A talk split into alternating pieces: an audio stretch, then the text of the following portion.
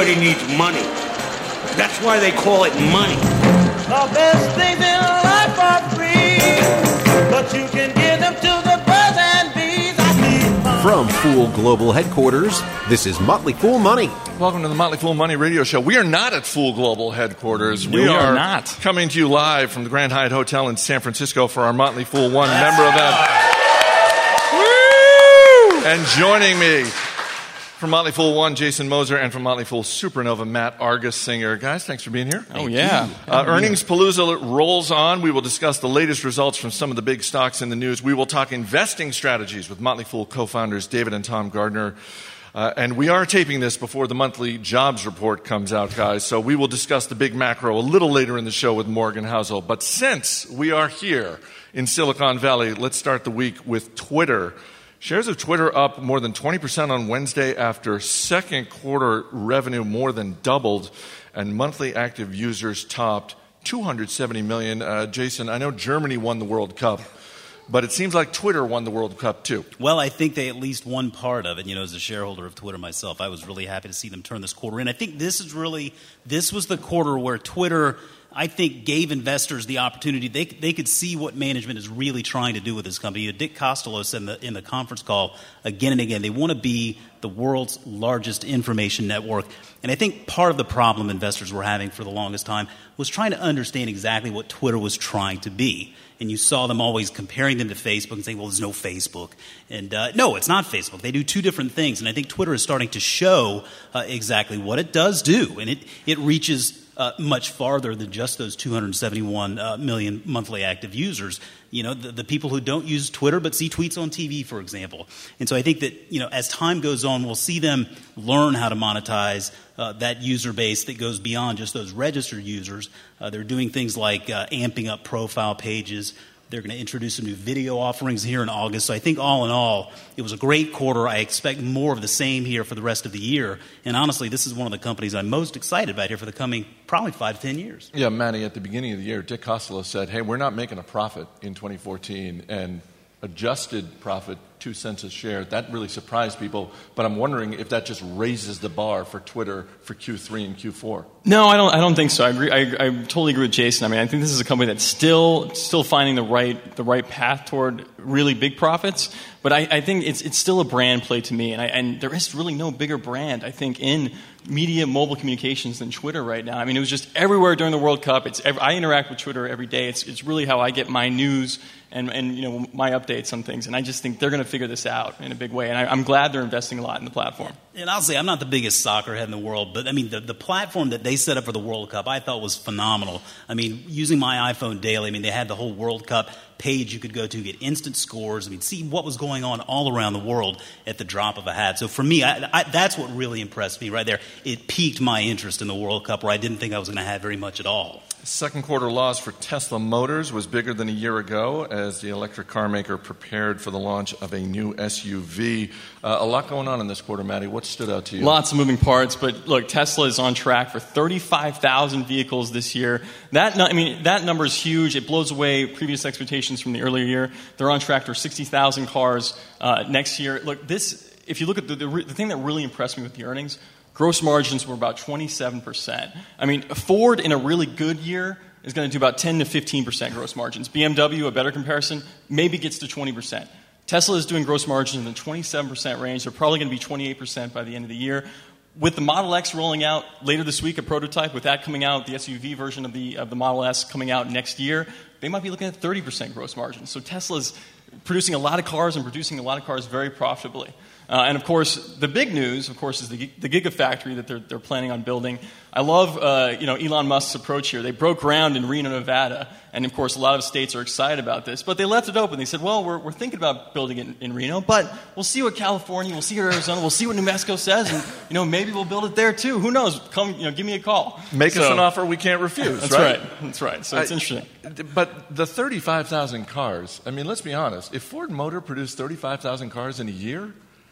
They'd be out of business in a heartbeat. That's right. Well, the, well you, you, have to remember, though, this, the ramp is going to be huge. I mean, they're going to be at a point next year where they're going to be producing 100,000 car annualized rate. It's, it's a big number. It's going to ramp a lot faster than people can think. What do you think of Tesla Motors, the stock? At 25 billion, which is roughly the market valuation, I, you know, it, there's a lot of that future priced in today. I just think what the company's doing, and the optionality it has, it's going to be a much, much bigger company in the future. You can buy it today, I think you'll be fine. If you buy it at a cheaper price, even better. So you're rooting for a dip. Rooting for a dip. No. It's a dip you buy. Whole Foods third quarter profits came in higher than expected, uh, but shares down a little bit. Jason, overall sales a little light. Uh, I should mention John Mackey, co-founder of Whole Foods, sits on the board of directors here at the Motley Fool. Uh, same question. A lot going on in the quarter. What stood out to you? You know, I think it's really easy to gang up on these guys right now because we've seen really, you know, competition heat up in this grocery space. But I, th- I think that's a mistake. I really, I think this is uh, this is a company that is just hitting a, a new phase of its business. Yes, competition is growing. Yes, more grocers out there are offering the organics and the naturals and whatnot. That's going to change Whole Foods' offering a little bit. They are focused more on the value offerings, and that's that's bringing their margins down a little bit. And we're seeing a little bit uh, less traffic in the stores. Uh, last year they were uh, projecting around six and a half to eight percent comps, and they're bringing in somewhere in the neighborhood of four percent right now. So that's obviously not good. But I think that investors should be encouraged at all of the levers management's trying to pull here to encourage uh, that growth. I mean, number one, they're going to be undertaking a tremendous advertising campaign uh, here in the coming in the coming quarters. And if you think about it.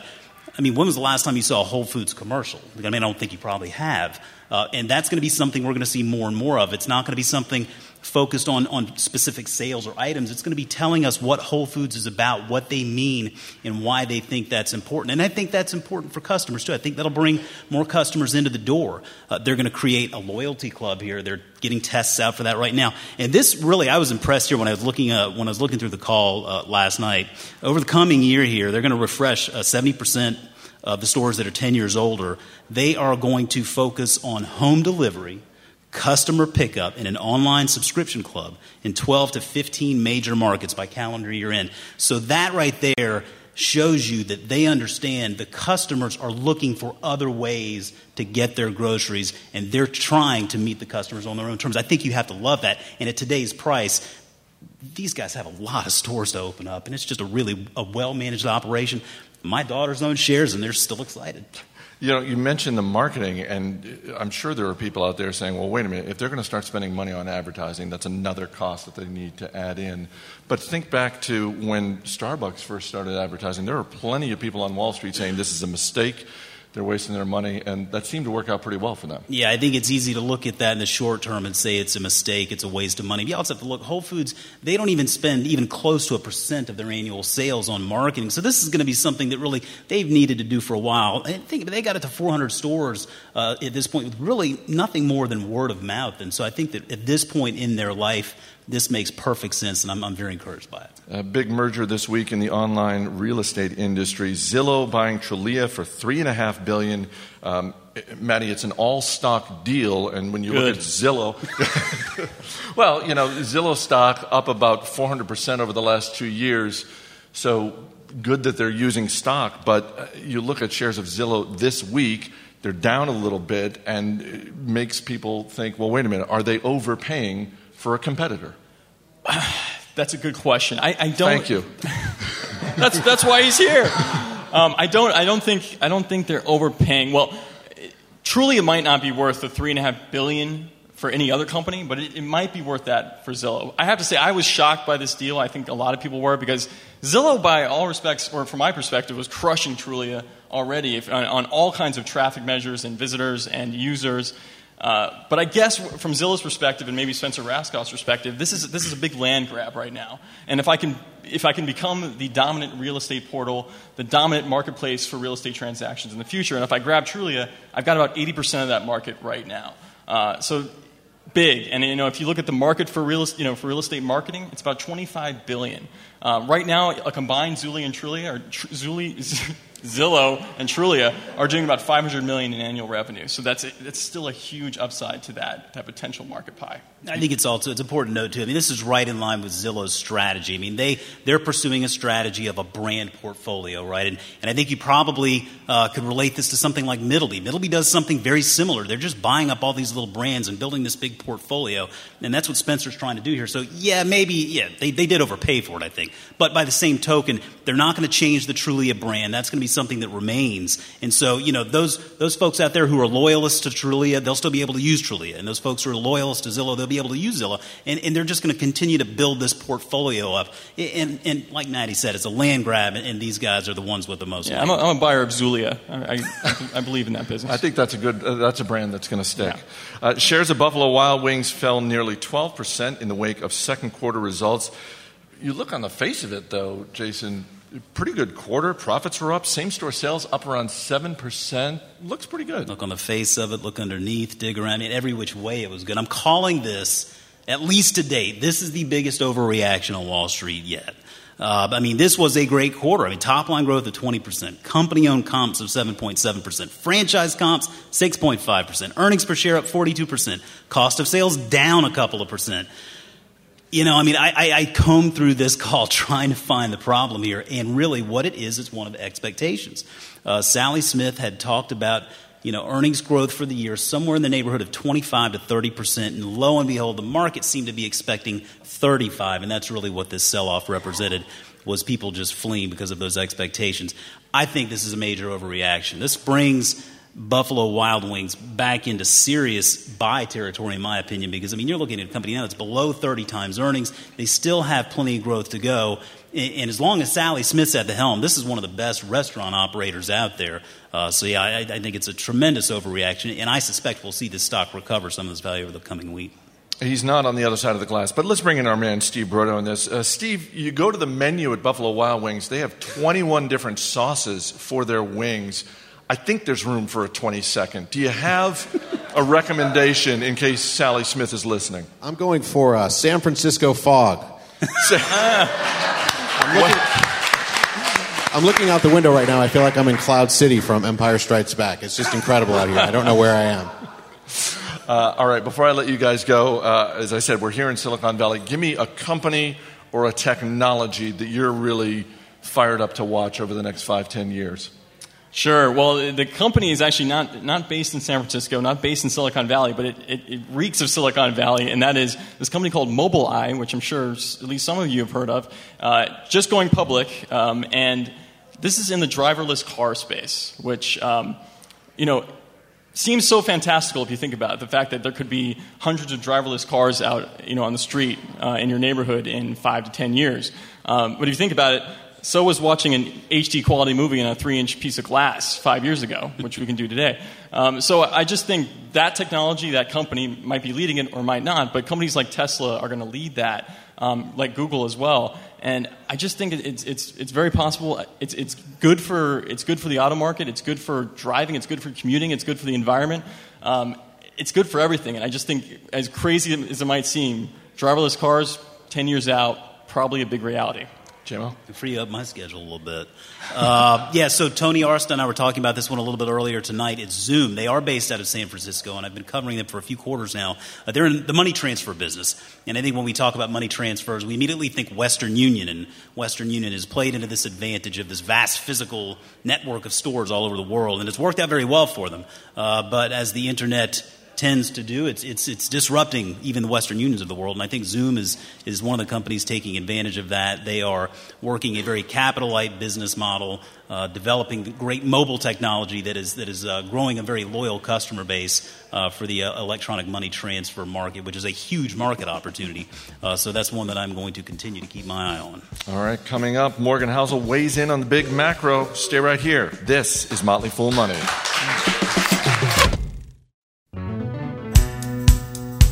Welcome back to Motley Fool Money, coming to you live from our Fool One member event in San Francisco, California.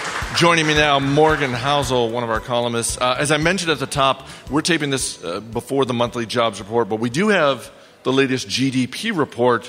Second quarter, the economy grew at a rate of 4%, better than expected. What'd you think?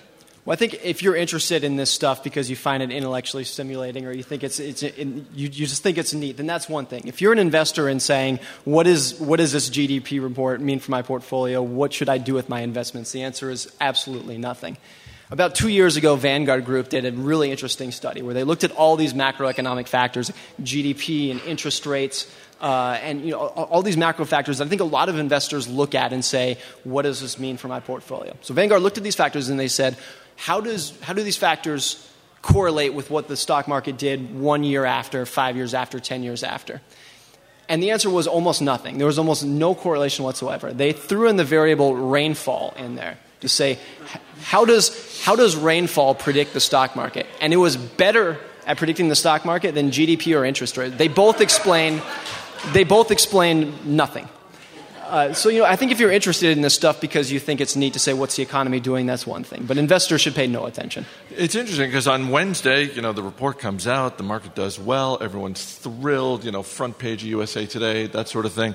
Thursday, the Dow down more than 300 points, everyone's screaming about volatility, but one of the things you've talked about before is when it comes to volatility, volati- that's just commonplace. Yeah, so you know, you know, stocks are down 300 points today. That, that uh, in a normal year, that'll happen seven or eight times. So that's, you know, it, it, makes big headlines, and people think it's a huge deal when it happens. But this is this is why stocks give good returns in the long run. Is because specifically because they're volatile in the short run. So this is just the cost of admission of what you're paying. This, this is why you earn greater returns than you will in bonds or cash over the long run. Is because you have days like today. Is volatility one of those things that, because uh, again, there's, there's so much noise out there, uh, particularly in the financial media. Is that sort of in the top three or five of things that investors should just ignore when, when some analyst goes on TV and the main point they're trying to make is backed up by, and this is because of volatility? Yeah, I think it's, it's probably the single biggest point that investors should ignore. I think you know, most investors we're going to talk a lot about this tomorrow. Most investors do not come close to even matching the market's returns, let alone beating the market. And I think the single biggest reason is because they pay too much attention to short term volatility and think that what happened in the last week or the last day or even the last two or five years is indicative of what's going to happen going forward. And it's natural to do that, to say, what did the market do in the last year, and think that's what's going to happen in the next year or the next 10 years. And I think most people know the long term history of the stock market, there's a lot of volatility and they know that intuitively. But when it actually happens in real time, there's a sense of it's different this time and the market's broken and the economy's broken and this is the big one that's going to that's going to drag us all down and this is going to be the next great depression that's going to drag us down and stay down there forever.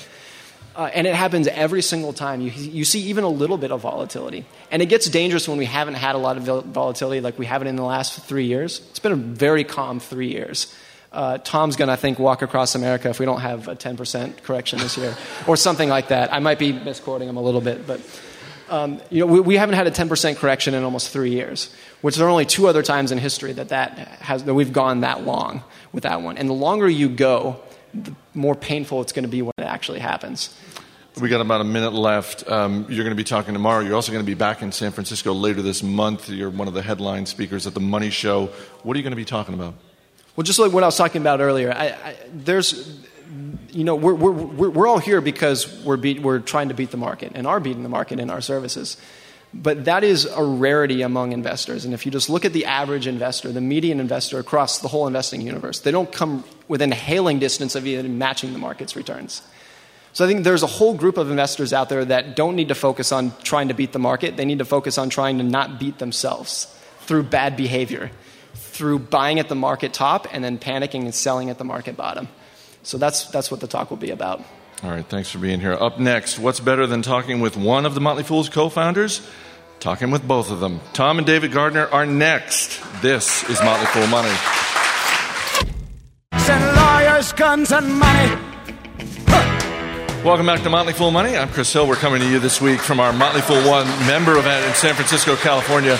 Joining me now, the co-founders of the Motley Fool, David and Gar- uh, Tom Gardner. Uh, guys, we talked about Tesla Motors earlier in the show. Elon Musk, the founder and CEO, um, earlier this year, Tom, you had coffee with his brother, Kimball, and uh, he told you that Tesla is on path to become the largest auto company in the world let me just throw out two numbers. As Matty Argersinger indicated earlier, Tesla's market cap around 25, 27 billion dollars.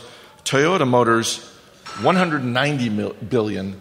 Um, so first, do you agree that they're on that path? And second, how long is this path? Like, how, how long is it going to take before? The, Right. I mean, if it's 95 years, it's it's not as great an investment. It's funny. I guess Kimball, if you're listening, that's Elon Musk's younger brother.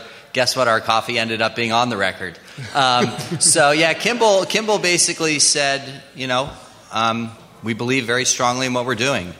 I remember um, one point in our conversation, he just looked at me and said, "One thing I've learned is don't ever bet against my brother."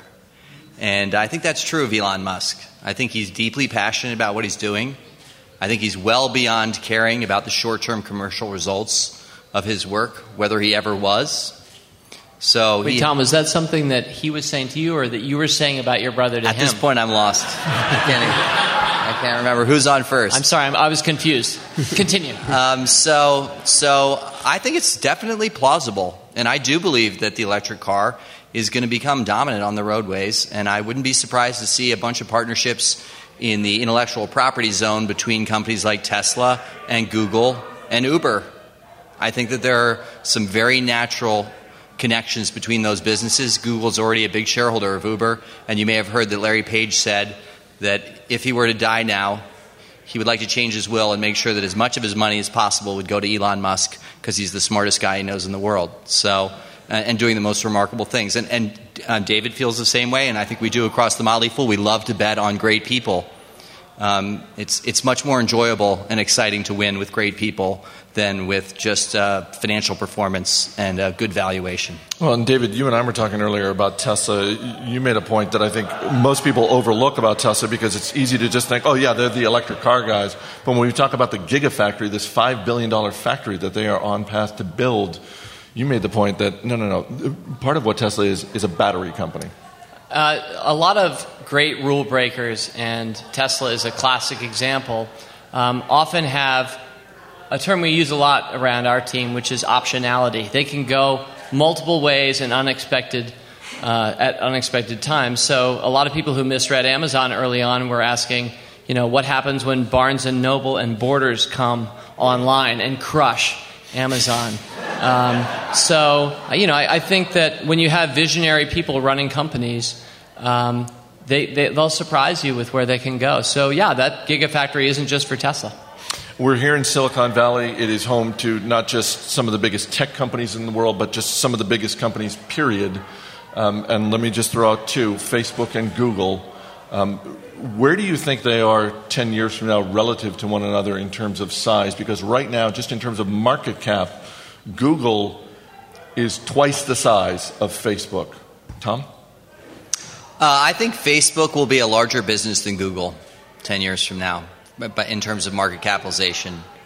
One of the ways I think about those two, uh, what, what, what probably many of us consider two of the greatest companies of our, certainly of this time, and I would say of my lifetime, they're two of the most highly rated cultures um, to work at, which means that they're collecting um, more and more remarkable talent and liberating them to be entrepreneurs every day at work. And that's very different than so many industries and so many companies within technology. But I think one of the ways I think about Google and Facebook is that Google is the mind. We, we search and learn because of Google. There are many other things that Google's doing, but that's the core of their business. Facebook, we connect with others. Maybe Facebook is something like the sound in the other room, or um, maybe, maybe it's a connection of our heart. Maybe Facebook is closer to the heart and our social connections, and Google is the mind and learning. And, and I think it's interesting to ask which one of those things ends up being more important in our lifetime, um, just, in a, just in a general way. And I, I find them to be at least equally interesting and equally important. And I think that Facebook's business and what's going to happen with the Oculus Rift, I think is going to be very, very profound. And Mark Zuckerberg, as just a 30 year old CEO with a super large stake in that business, deeply passionate about it, I think Facebook will be a larger company than Google uh, 10 to 15 years now. But I think they're both going to be massively successful businesses over the next 10 years. David, do you agree with that? Well, I mean, I, I don't really feel like I have to decide because we own them both and we've held them both for years. Um, if I were just playing the odds, I would probably just guess that Google would be because it's starting. They're both great companies and starting twice as large.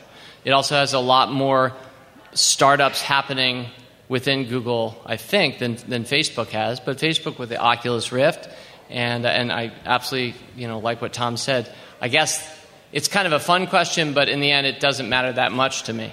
So, but if, if forced, because I always do like to get in the batter's box and swing, if people are throwing me a pitch, I would probably guess that Google would be larger 10 years from now. But I say that without any particular conviction or edge. When Morgan Housel was here, we talked about market volatility. He's made the point that just you look at the stats, you look at history, we see a 10% decline in the market on average every 11 months. And statistically speaking, we're pretty much due for one right about now. And I'm curious how, and I know, I know, I know you're crossing your fingers, Tom. Because you apparently I'm walking across America. what what is the bet that you, or what is what is the? Uh, it was a bet that you made, a declaration you made at the so, beginning of this I, year. I've said this to a few of you, but it was so easy to write and hit publish, and then to actually reflect on what I've committed to, and then to start hearing back from some of you that are marathoners. We an Ironman in Motley Fool one sent me a note to say. Um, I, I, don't think you're going to be able to do this. Um, so I committed, if the market doesn't fall 10% by January 1st, to get on my treadmill desk every day and walk a marathon for five days in a row. And, uh, you know, I think day one, that's a layup, right? We should be fine. Um, day two, I guess my maybe my I'll be a little stiff. Day three, apparently, like my feet are going to be a problem by like day four. So one of the ways I'm going to motivate myself if we don't get the 10% decline, which is only going to take like five more days, like the day we had today. so, um, but if if that happens, what better way to experience a little bit of foolishness in your life than to get on the treadmill desk next to me and walk along and maybe we'll raise some money and maybe something really fun and great will come of it for all of us in Motley Fool One, but I still am cheering for a 10% decline. I think Jeff Fischer says it so beautifully. You want to set your portfolio up so that you can take a positive action in the darkest periods. And if your portfolio is not set up for that, you better be very um, skilled at managing your emotions.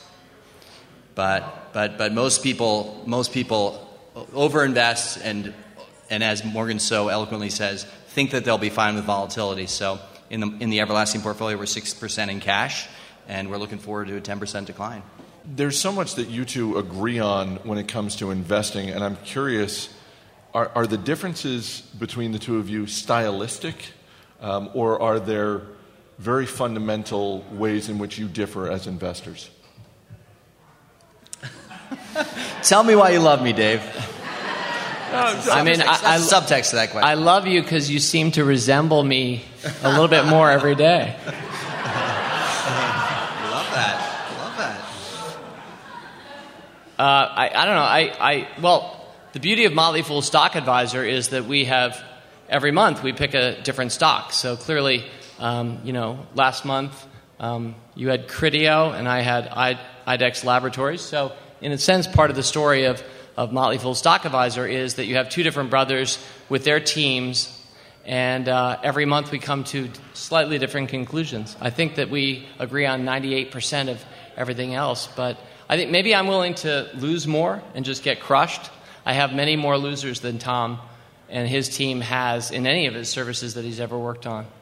So, um, I don't know. I'm, I'm just I guess I'll say, I think there. David's. I'm filling airtime, Tom. I think that Dave's approach is the best public market approach that I've ever um, observed for getting the greatest long term um, after tax returns. Because it's buying awesome growth businesses, it's accepting a mix of winners and losers, 50 50, and it's letting them ride and adding to them at different points along the way.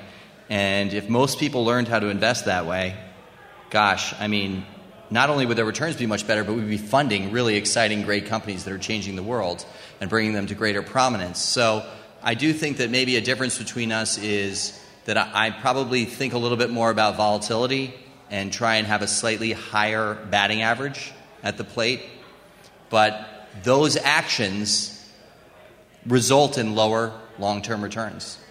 So, so David's approach is the better approach, and he's got a better head of hair too. So, you know, well, that's that's it's, it's, it's It's been hard. It's been hard for me. My brother looks like Superman. The very first, uh, the very first um, um, portrayal of Dave and I was in New Yorker magazine. This is cir- circa 1994. Would that Yeah. be 94, 95? 94. 94, and then we got it. That was that was a that was a big Motley Fool is made moment, and um, they asked to get photographs of us, and they did the drawing in the Talk of the Town section of the New Yorker magazine, if you know that. And then it, it arrived, and there it was, like, wow, the new article's out, guys, go get the article. And we pull it open, and Dave looks like Superman, and I look She like. Jonathan Winters. and I was like, okay, okay, um, okay. I think, Tom, you're more willing to s- stick your neck out there and make market calls, like 10% drops. Well, you know, actually, what You know what I think it is? It's partly that you are a student of history and you look for things that repeat and you expect that to happen. And sure enough, most of the time they do. Yeah, and I think that most of that market call, just so everyone knows, I'm not really interested in making market calls. I'm, I'm interested in making sure that every one of us in Motley Fool One is preparing our portfolio for down periods. So it's kind of a game for me um, to put it out there. I, I honestly hope I don't walk five days in a row on marathon, but, um, but it's just a way to try and remind us that it's coming. And it probably won't be a 10 it could be a 15% decline or a 20% decline. And what will happen to your portfolio when you see some of your stocks down 38%? Maybe your largest holding down 34%. How's that going to feel? Um, and what, how, what impact will that have on you? And if it's going to have a big impact, you need to reevaluate the size of that position. Coming up, we will go back to 1994 once again. This is Motley Fool Money.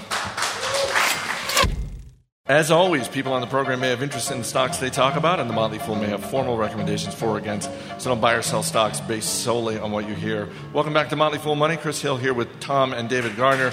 We're coming to you from our Motley Fool One event in San Francisco. I- before the break, I mentioned 1994. It was almost 20 years ago to the day that the Motley Fool moved from being a printed newsletter that you guys were cranking out every month, moving online to America Online.